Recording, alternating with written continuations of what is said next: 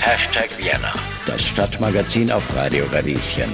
Präsentiert von der FH Wien der WKW. Hallo und herzlich willkommen bei Hashtag Vienna hier auf Radio Radieschen. Mein Name ist Johanna Hirzberger und ich freue mich heute mit euch, es kuschelig anzugehen.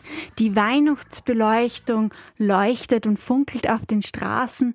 Zu Hause duftet es schon nach Keksen und Kerzen. Es ist soweit. Der Advent ist da. Ja, während sich viele Menschen zu Hause es kuschelig machen, zugegebenermaßen auch wegen Corona, haben einige Personen in Österreich kein Zuhause.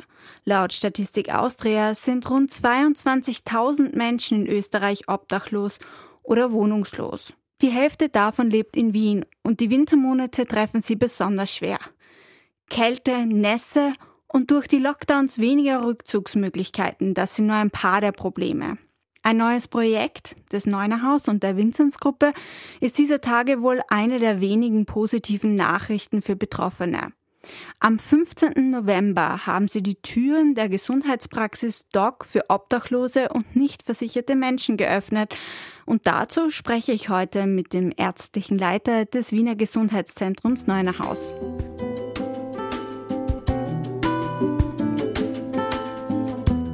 Hallo und herzlich willkommen, Dr. Stefan Gremmel. Schön, dass Sie bei uns zu Gast sind.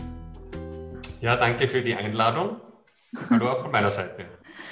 Ähm, ich beginne gern damit, dass sich meine Studiogäste selbst vorstellen, damit das Publikum Sie auch ein bisschen persönlich kennenlernen darf. Also vielleicht möchten Sie sich dem Publikum auch gleich vorstellen. Ja, natürlich. Mein Name ist Stefan Gremmel.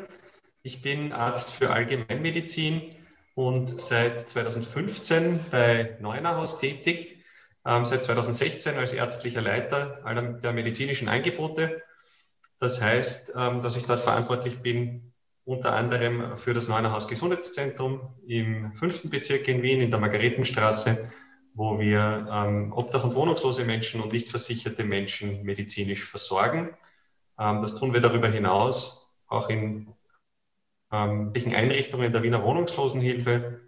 Insgesamt sind das pro Jahr ca. 6000 Personen, die bei uns medizinische Hilfe in Anspruch nehmen.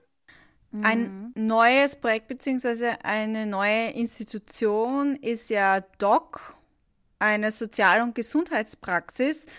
Was ist das denn genau und wie sind Sie denn dazu gekommen, dass Sie das jetzt äh, gründen? Genau, DOC ist ein neues Angebot von uns, das sich ähm, in der Nähe vom Hauptbahnhof befindet, im, äh, in Haus Cape 10, wo ja etliche andere ähm, Einrichtungen mit einem Sozialaspekt unter einem Dach zusammengefasst sind. Ähm, für uns ist die Ausgangslage so, dass wir schon seit vielen, vielen Jahren bei Neunerhaus äh, Menschen, die keine Krankenversicherung haben und oder obdachlos sind medizinisch versorgen.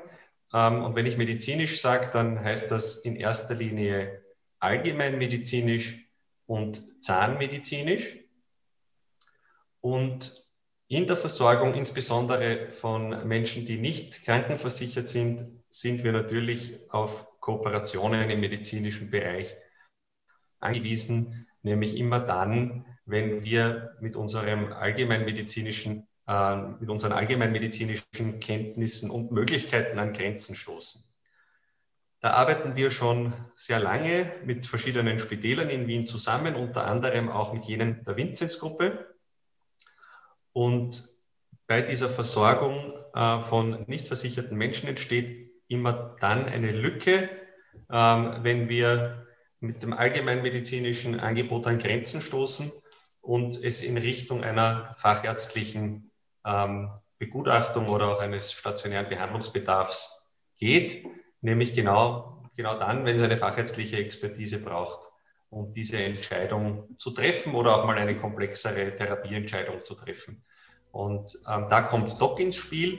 Da haben wir mit DOC ähm, jetzt einen neuen Rahmen geschaffen, wo Fachärztinnen und Fachärzte, die sich da gerne engagieren wollen, ähm, bei der Behandlung von nicht versicherten Menschen unterstützen.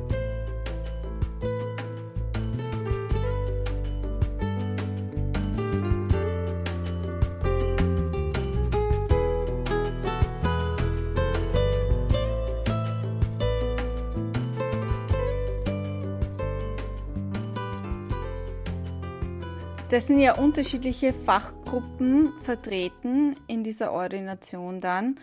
Wonach haben Sie denn die Auswahl getroffen, welche Fachrichtungen da unbedingt abgedeckt werden müssen?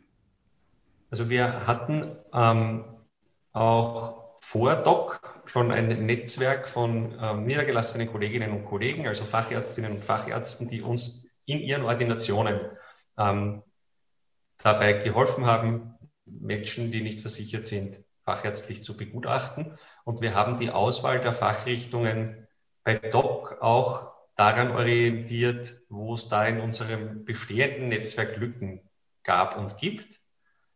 Ähm, einerseits, andererseits an den Bedarfen am Standort da im 10. Bezirk ähm, in der Nähe des Hauptbahnhofs, wo ja auch ein großes Tageszentrum für wohnungslose Frauen untergebracht ist im gleichen Gebäude, war natürlich klar, dass es da ein starkes frauenspezifisches Angebot auch braucht.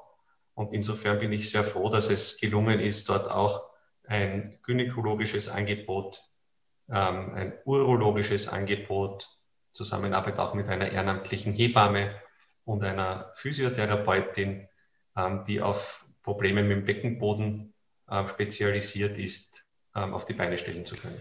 Von welchen Relationen sprechen wir denn jetzt? Also wie viele Personen haben quasi das Angebot schon wahrgenommen? Wie viele schätzen Sie werden da jetzt noch dazukommen? Und wie viele Fachärztinnen stehen dem gegenüber? Weil die werden ja wahrscheinlich auch nur begrenzte Zeit für ehrenamtliche Arbeit haben, gerade auch aktuell, wenn es heiß hergeht, oder? Genau, wie Sie richtig sagen, es ist also ein ehrenamtliches Angebot. Das heißt, wir müssen da sehr stark auf die Ressourcen der ehrenamtlichen Kolleginnen und Kollegen auch achten. Andererseits ähm, gibt es dort auch Sozialarbeit von Neunerhaus. Das sind angestellte Mitarbeiterinnen, bei uns angestellte Mitarbeiterinnen, ähm, die da rund ums ärztliche Angebot mit sozialarbeiterischer Beratung und Orientierung im Gesundheits- und Sozialsystem unterstützen. Nichtsdestotrotz, insgesamt ist das ein ähm, spendenfinanziertes Angebot und wir ähm, haben derzeit nur die Möglichkeit, an zwei Nachmittagen geöffnet zu haben. Das heißt, Dienstag und Donnerstag Nachmittag sind die Öffnungszeiten. Die Fachärztinnen und Fachärzte sind dort in einem sehr unterschiedlichen Ausmaß tätig, je nachdem auch, wie groß der Bedarf in dieser jeweiligen Fachrichtung ist. Ähm, derzeit ähm, haben wir einen Pool von ungefähr 20 ehrenamtlichen Ärztinnen, die dort mitarbeiten und in, wie gesagt in einem unterschiedlichen Ausmaß und einer unterschiedlichen Regelmäßigkeit vor Ort sind. Wie viele Patientinnen das Angebot in Anspruch nehmen, genommen haben oder nehmen werden, ist schwer zu sagen. Das Angebot ist noch ganz jung. Also wir haben erst genau vor einem Monat, Ende Oktober, das erste Mal aufgesperrt. Das heißt, das ist alles wirklich noch in der, in der Startphase, in der Aufbauphase. Aber es haben schon die ersten Ordinationstage stattgefunden und wir wir haben auch ähm, schon die ersten Patientinnen und Patienten bei DOC erfolgreich behandeln können.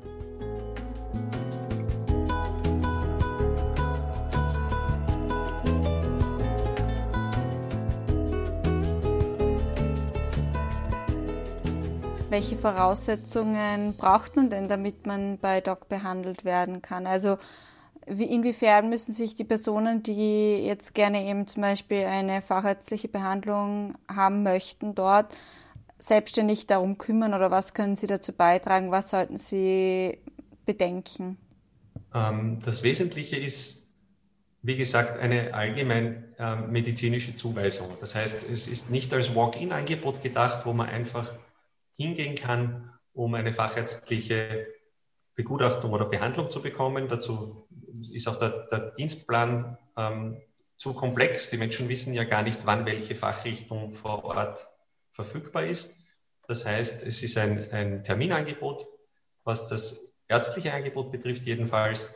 Und es braucht eine allgemeinmedizinische Zuweisung. Das heißt, der erste Schritt wäre, wie gesagt, wenn man einen Behandlungsbedarf hat, eines jener medizinischen Angebote in Anspruch zu nehmen, die es für die Zielgruppe gibt. Und von dort erfolgt dann die Überweisung zu Doc sowie auch im niedergelassenen Bereich von einem Allgemeinmediziner oder Allgemeinmediziner zum Facharzt oder zur Fachärztin. Weil Sie sind ja jetzt schon sehr lange in dem Bereich auch tätig. Was sind denn momentan die größten Herausforderungen und inwiefern kann da auch vielleicht Doc dagegen arbeiten? Also eine der größten Herausforderungen ist, ist momentan ähm, sicherlich die Corona-Pandemie, ähm, wo es sich zeigt, dass die, dass die Lebensumstände der Menschen, die von Obdach und Wohnungslosigkeit betroffen sind, einfach noch komplexer geworden sind. Die, die Aufenthaltsräume, die Rückzugsorte ähm, zum Teil weniger geworden sind.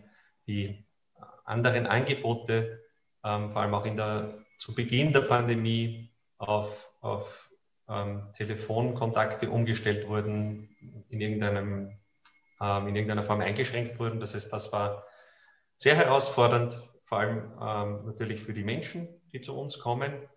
Ähm, wir haben es zum Glück geschafft, durchgehend unsere Angebote offen zu halten, immer zu versorgen.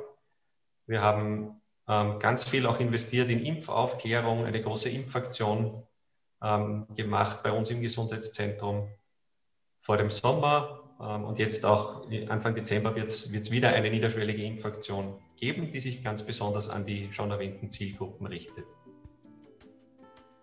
Unabhängig von der Pandemie kann man sagen, dass die Versorgung von Menschen ohne Krankenversicherung eine riesengroße Herausforderung ist und gerade deshalb bin ich so froh über gute, gute und tragfähige Kooperationen, wo man auch jede Menschen, jene Menschen nach dem aktuellen Stand der medizinischen Forschung behandeln kann und da keine Abstriche machen muss.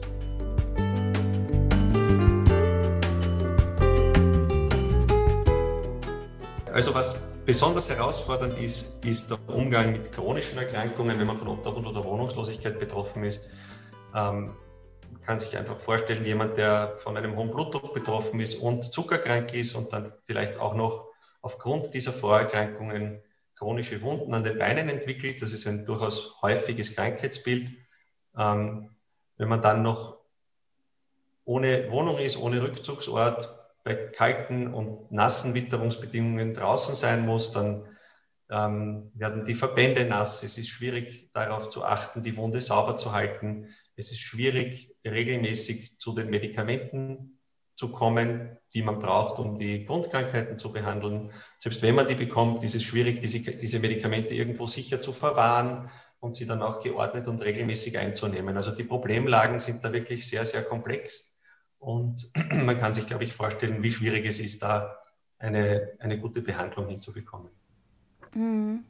Was wird denn im Moment benötigt? Ähm, also grundsätzlich ist es so, dass Neunerhaus immer auf Spenden angewiesen ist, weil wir einfach manche Angebote nicht von der öffentlichen Hand finanziert bekommen, wie zum Beispiel auch DOC. Entschuldigung. Also das Angebot bei DOC ist ein spendenfinanziertes Angebot. Da gab es seitens der Vinzenz-Gruppe eine Anschubfinanzierung. Das läuft jetzt mal unter diesem, unter diesem Motto, aber die Folgefinanzierung ist noch nicht gesichert. Das heißt, wir freuen uns da natürlich über alle, die uns mit Spenden unterstützen. Ähm, Im Gesundheitszentrum ist es so, dass wir auf Kooperationen in vielerlei Hinsicht angewiesen sind. Da geht es, wenn ich jetzt vorher gerade das Thema Wunden erwähnt habe, insbesondere auch darum, die Materialien, die es für die Versorgung von chronischen Wunden braucht, im Rahmen von Unternehmenskooperationen zu bekommen. Äh, da sind wir auch immer auf der Suche nach, nach Kontakten und engagierten Personen, die uns unterstützen möchten. Mhm. Ähm, vielleicht noch so ein kurzer Ausblick in die Zukunft. Was passiert? Wie geht es weiter? Was würden Sie sich wünschen? Also wenn ich einen Wunsch frei habe, dann wünsche ich mir, dass das Gesundheitssystem äh, in Österreich insgesamt durchlässiger wird für Menschen, äh, auch ohne, äh, ohne Versicherungsansprüche, weil ich einfach sehe, dass sehr viele Menschen, die hier in Österreich ihren Lebensmittelpunkt haben und durchaus ihren Beitrag leisten, auch berufstätig sind, oft halt unter sehr prekären Bedingungen, dann, wenn sie es brauchen, keinen Zugang zu medizinischer Versorgung haben. Und für mich ist der Zugang zu medizinischer Versorgung schlicht und ergreifend ein Menschenrecht und das sollte in einem Land wie Österreich äh, immer und für alle Menschen vorhanden sein. Dann bedanke ich mich für dieses schöne Gespräch und das spannende Gespräch und hoffe, dass Sie weiterhin erfolgreich arbeiten können. Ja, vielen Dank äh, für die Einladung hat mich sehr gefreut. Ja, das war Dr. Stefan Gremmel, ärztlicher Leiter des Wiener Gesundheitszentrums des Neuner Hauses. Für alle, die das Projekt Doc nun unterstützen möchten, hat er noch ein paar abschließende Worte und wendet sich dabei vor allem an die MedizinerInnen unter euch. Ähm, Ärztinnen und Ärzte, die an einer Mitarbeit interessiert sind, sind immer willkommen. Am besten einfach ein E-Mail an hallo.neunerhaus.at schicken. Ähm, das wird dann entsprechend weitergeleitet, je nachdem, um welche Fachrichtung es sich handelt und welche Art der Mitarbeit gewünscht ist. Wir suchen zum Beispiel auch immer Allgemeinmedizinerinnen und Allgemeinmediziner, die angestellt bei uns mitarbeiten wollen. Da haben wir mittlerweile ein großes Team, wo wir immer wieder auch neue Kolleginnen und Kollegen brauchen aber selbstverständlich auch Fachärztinnen und Fachärzte, Zahnärztinnen, Zahnärzte und Tierärztinnen und Tierärzte, die ehrenamtlich bei uns mitarbeiten wollen. Hashtag Vienna, das Stadtmagazin auf Radio Radieschen. Alle Informationen stelle ich euch wie immer auf unsere Webseite. Um ehrenamtliche Tätigkeiten geht es auch in unserem zweiten Teil der heutigen Sendung. Die drei Sozialwissenschaftlerinnen Gudrun Klein, Maida Schuller und Sina Apping haben vor kurzem eine Studie veröffentlicht, in der sie mit dem Potenzial der afrikanischen Diaspora in Österreich sich beschäftigen. Dazu haben die drei Wissenschaftlerinnen 18 Vereine und Initiativen ausgewählt und anhand ihres transnationalen und entwicklungspolitischen Engagements untersucht.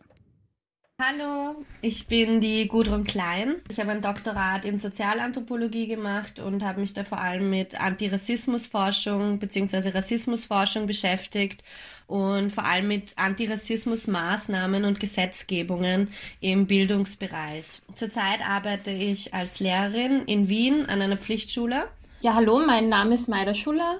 Ähm, ich habe Sozialarbeit studiert in St. Pölten. Ähm, ich habe dann einen Master angeschlossen in internationale Entwicklung. Ich arbeite beim Mattersburger Kreis für Entwicklungspolitik. Dann bin ich seit kurzem auch Sozialarbeiterin im, im Bereich der ähm, Langzeitarbeitslosigkeit. Also ich mache so psychosoziale Betreuung für Langzeitarbeitslose. Und ähm, ich, bin eine externe Vortragende auf der Fahrcampus Wien mit Sozialarbeitsstudierenden zum Thema globale Ungleichheit und Entwicklungspolitik. Also das Ziel der Studie war, verschiedene Vereine, verschiedene Initiativen äh, mit, mit schwarzen Menschen oder auch der afrikanischen Diaspora eben vorzustellen und vor allem eben die Leistung und Arbeit, die diese Vereine schon seit Jahren oder eigentlich Jahrzehnten leisten, hervorzuheben. Dafür haben wir ähm, ähm, 69 Vereine eben recherchiert und dann auch kontaktiert und aus, den, in, äh, aus diesen ähm, Kontaktaufnahmen haben sich dann äh, insgesamt 18 Porträts ergeben. Es gibt eben ähm, Vereine, die in Österreich vor allem ähm, Aufklärungs- und bildungspolitische Arbeit leisten. Also da wird mir zum Beispiel, ähm, also ich habe ein Interview geführt mit ähm, den Podcast bzw. den Radiosendungen Fresh Vibes und Sugar Honey Black Tea. Und hier geht es vor allem darüber, ähm, die Aufmerksamkeit auch für, ähm, für die Themen schwarzer Menschen ähm, zu erhöhen, aber eben auch für die sozusagen weiße Mehrheitsgesellschaft. Ähm, also die, die Arbeit ist ausgerichtet auf alle Personen in Österreich, um eben hier auch Aufmerksamkeit, die Aufmerksamkeit zu erhöhen. Und der Mehrwert natürlich ist, dass ähm, auch gezeigt wird, dass schwarze Menschen in Österreich sehr, sehr viel gute Arbeit leisten, eben wie Veranstalt Diskussionsveranstaltungen, Demonstrationen und da eben die, ähm, die Aufmerksamkeit zu erhöhen. Dann gibt es auch noch Vereine, die eben auch ein, äh, entwicklungspolitische Arbeit leisten auf dem afrikanischen Kontinent. Ähm, da gibt es zum Beispiel Savashea. Die Initiatorin von, und, äh, von Savashea hat äh, mit einer mit einer kleinen Cooperative in äh, Côte d'Ivoire eine, ähm, einen Vertrag sozusagen ist sie eingegangen, dass die Frauen vor Ort ähm, Shea-Butter herstellen, die dann nach Österreich geliefert wird und sie ähm, ver, also verkauft es dann in Österreich und die, die daraus entstanden, ähm, gewonnenen Kosten kommen eben den Frauen zugute. Also es wird dann wirklich ähm, den äh, Personen vor Ort geholfen. Das hat auch Auswirkungen auf die finanzielle und ökonomische Stellung der Frauen vor Ort. Ich wollte nur hinzufügen, weil du Savagea gesagt hast und da fällt mir zum Beispiel auch die Black Community in Oberösterreich ein, ähm, dass einige dieser Vereine und Organisationen jetzt nicht nur entweder am afrikanischen Kontinent ähm, Projekte durchführen oder in Österreich ähm, gesellschaftspolitische Arbeit sozusagen leisten sondern dass, dass es oft auch ähm, eben auf beiden Kontinenten oder eben in zwei Ländern stattfindet oder in mehreren Ländern. Also zum Beispiel Savashia hat auch ähm, einige sozusagen Bildungs, ich würde sie im Bildungsbereich eigentlich ansetzen, also ähm, einordnen sozusagen. Ähm, also durch eben durch die Aufklärung sozusagen und das Bekanntmachen von Sherbut und woher sie überhaupt kommt und was damit eigentlich überhaupt zusammenhängt. Also auch dieses Bewusstsein dafür, was passiert eigentlich in Côte d'Ivoire, bevor die Scherbutte hierher kommt und warum, was, was, was steckt da alles dahinter.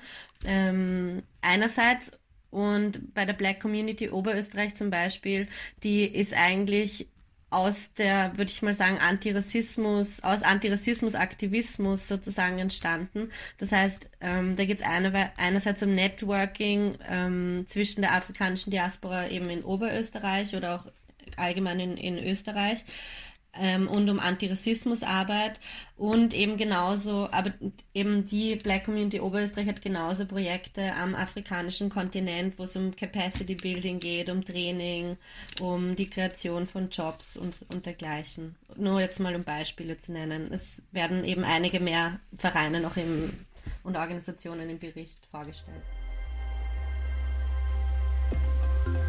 Hashtag Vienna, das Stadtmagazin auf Radio Radieschen.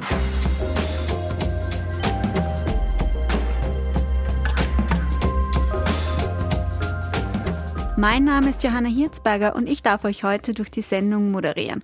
Und wir sprechen mit Gudrun Klein und Maida Schuller, zwei Sozialwissenschaftlerinnen, die eine Studie veröffentlicht haben. Ein Fokus der Studie liegt auf der Unsichtbarmachung des Engagements der afrikanischen Diaspora. Aber was heißt das eigentlich genau? Ich glaube, das ist ein, ein, einerseits ein vielschichtiges Problem äh, mit vielen Facetten. Die, also die Frage ist, glaube ich, nicht so ganz klar nur einseitig sozusagen zu beantworten. Ich glaube, einerseits ist es eine strukturelle Unsichtbarmachung aus vielen unterschiedlichen Gründen, auf die, glaube ich, die Maida sehr, sehr gut eingehen kann. Und andererseits ähm, ist einfach die Förderlandschaft derzeit in Österreich so aufgestellt, dass allgemein kleine Vereine und Organisationen und Initiativen kaum Zugriff auf Fördergelder haben. Das sind oft Fördertöpfe, die so groß sind und einen so großen administrativen Aufwand brauchen, um überhaupt an diese Gelder ranzukommen, aber auch dann, um diese Gelder zu verwalten in Folge, dass oft eben kleine, neu, nicht unbedingt neuere, aber vielleicht einfach kleinere Vereine, die noch nicht so diese Riesenstrukturen haben, keinen Zugriff auf diese Fördergelder haben.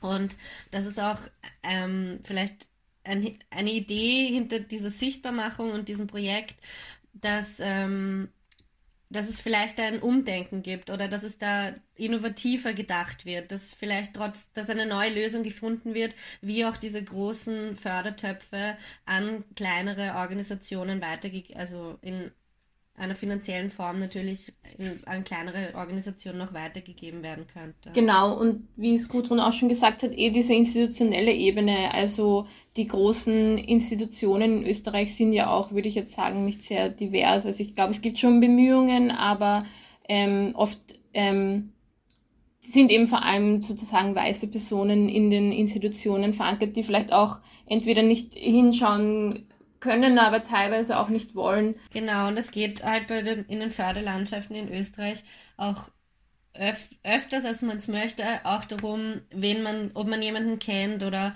ob man mit jemandem sozusagen, der schon ein, ein gesichertes Standbein hat oder schon mal mit Fördergebern Geberinnen zusammengearbeitet hat, gute Beziehungen hat oder auch schon zusammenarbeitet. Also es geht auch ein bisschen darum, wer kennt wen und wer hat mit wem schon was gemacht sozusagen. Also wenn man ein ganz neuer Player ist, ist es einfach sehr schwer da reinzukommen. Wir haben auch ähm, Empfehlungen in unserer Arbeit. Ähm, eigentlich reingeschrieben. Und da ist auch eine der Empfehlungen, dass eben ähm, die, äh, wenn man ein Projekt einreicht, dass es eben nicht von diesen persönlichen Bekanntschaften und Netzwerken abhängig sein sollte, ob eine Finanzierung stattfindet oder nicht, sondern eben vom Mehrwert und vom Inhalt des eingereichten Projekts. Also Wenn ich das kurz zusammenfassen darf, wenn kleine Vereine nicht sichtbar sind, bekommen sie auch weniger von den finanziellen Förderungen ab. Welche Lösungen die beiden Sozialwissenschaftlerinnen herausgefiltert haben, das erfährt ihr gleich. Für die Studie Transnational African Diaspora Engagement in Austria, die vom Verein AEVETAS in Auftrag gegeben wurde, haben die beiden gemeinsam mit Sina Apping diverse Vereine und Initiativen unter die Lupe genommen.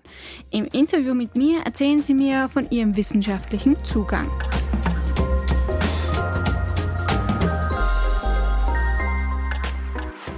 Diese, diese Studie ist kein Endprodukt oder ist nicht das Endprodukt zu verstehen, sondern das ist ein Schritt mal in die Richtung von der Sichtbarmachung. Aber auch jetzt in Bezug auf Wissenschaft. Wissenschaft lebt auch einfach von Feedback und Wissenschaft sollte was Dynamisches sein. Also das ist jetzt keine abgeschlossene Studie, wir haben das geschrieben und genauso ist das, sondern das sind eben unsere Erfahrungen, unser wissenschaftlicher Ansatz, unsere wissenschaftliche Erfahrung auch, die wir da reinbringen. Wenn das drei andere ForscherInnen geschrieben hätten, wäre sicher was anderes dabei rausgekommen oder sicher wäre es etwas ähnliches, aber manche Dinge nicht Wort für Wort wäre jetzt so dort gestanden und deshalb sind wir auch sehr dankbar, wenn jemand auf uns zukommen möchte und uns Input gibt, neue Ideen, neue Zugangsweisen, nachfragt, wie wir das eigentlich meinen, weil das nicht so schlüssig ist für diese Person. Also wir freuen uns sehr über Feedback.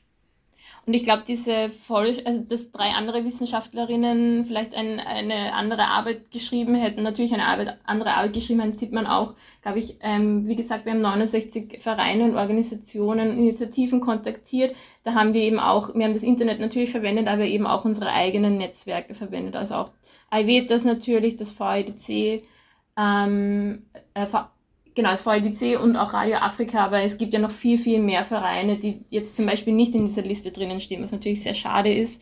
Ähm, und genau, die Studie hat überhaupt keinen äh, Anspruch auf Vollständigkeit. Und nun stellen wir uns die Frage, was kann man denn tun, um die Arbeit sichtbarer zu machen? die Transparenz und auch, ähm, wir haben es halt Objektivität genannt, ähm, wenn Projekte eingereicht werden, ähm, also zur Finanzierung eingereicht werden, dann soll es eben nicht von persönlichen Netzwerken, sondern wie gesagt vom Mehrwert des Projekts abhängen. Und ähm, was auch eine Empfehlung ist, dass es eben auch darum gehen sollte, dass wenn, vor allem wenn Projekte abgelehnt werden, es dazu eine schriftliche Stellungnahme oder ein, schriftli ein Paper eine, äh, verschriftlicht werden soll, warum, dem, warum das Projekt nicht ähm, angenommen wurde, damit man und auch Verbesserungsvorschläge, damit man ja im besten Fall nochmal einreichen kann mit einer überarbeiteten Version. Was bei uns auch noch äh, wichtig war, ähm, oder eine der, der Empfehlungen ist eben auch Geschlechtergerechtigkeit in allen Organisationen. Also wir haben, vor allem die großen Organisationen haben vor allem äh, Männer im Vorstand, die kleinen, kleinere Organisationen, da bilden, die werden vor allem von Frauen selbst gebi ähm, gebildet, gemacht. Und da haben wir eben die Empfehlung, dass am besten diese Geschlechtergerechtigkeit auch statutarisch in allen Organisationen, Initiativen festgelegt werden soll und bei größeren Organisationen, dass auch eine Frauenquote in der, in den Führung, auf der Führungsebene angedacht werden sollte. Ja, und, und zur finanziellen Abgeltung wollte ich noch dazu sagen, es geht jetzt nicht nur um die finanzielle Abgeltung von Arbeit, die im Vordergrund eh mehr oder weniger ähm, sichtbar ist, sondern es geht auch um die Arbeit, die im Hintergrund gemacht wird, also um administrative Arbeit, um, um Consulting- und Beratungstätigkeiten, die die Vereine und Organisationen oft untereinander sich gegenseitig anbieten. Und genauso wichtig ist, dass in den österreichischen Institutionen, vor allem auch auf Führungsebene, wirklich mehr Diversität herrscht. Das heißt, dass von einer Symbolpolitik weggegangen wird und dass wirklich Führungspositionen teilweise von nicht weißen Menschen beziehungsweise von schwarzen Menschen besetzt werden, damit eben Projekte nicht erst bei der Implementierung oder, oder im schlimmsten Fall gar nicht, sondern schon in der oder vor der Planungsphase ähm, auch, ähm, also dass auch in der Planungsphase schon Menschen, also Expertinnen eigentlich, ähm, aus der afrikanischen Diaspora mit einbezogen werden. Also das ist natürlich ganz, ganz, also das gilt für alle österreichischen Institutionen, aber das gilt ganz besonders auch für Institutionen, die eben im entwicklungspolitischen Bereich tätig sind und die dann in, am afrikanischen Kontinent Projekte umsetzen möchten. Übrigens, die drei Sozialwissenschaftlerinnen Maida Schuler, Gudrun Klein und Sina Apping haben ihre Studie im Zuge des Vereins Aevetas durchgeführt. Für alle, die sich gerne in der besinnlichen Jahreszeit abseits des Weihnachtsshoppings langfristig für etwas Gutes einsetzen wollen, auf unserer Webseite www.radio-radieschen.at stelle ich euch natürlich wie immer alle Servicelinks zur Verfügung.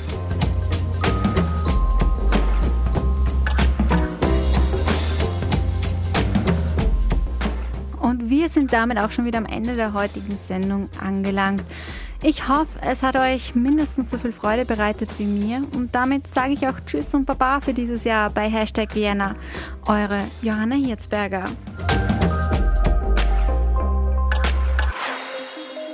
Hashtag Vienna, das Stadtmagazin auf Radio Radieschen.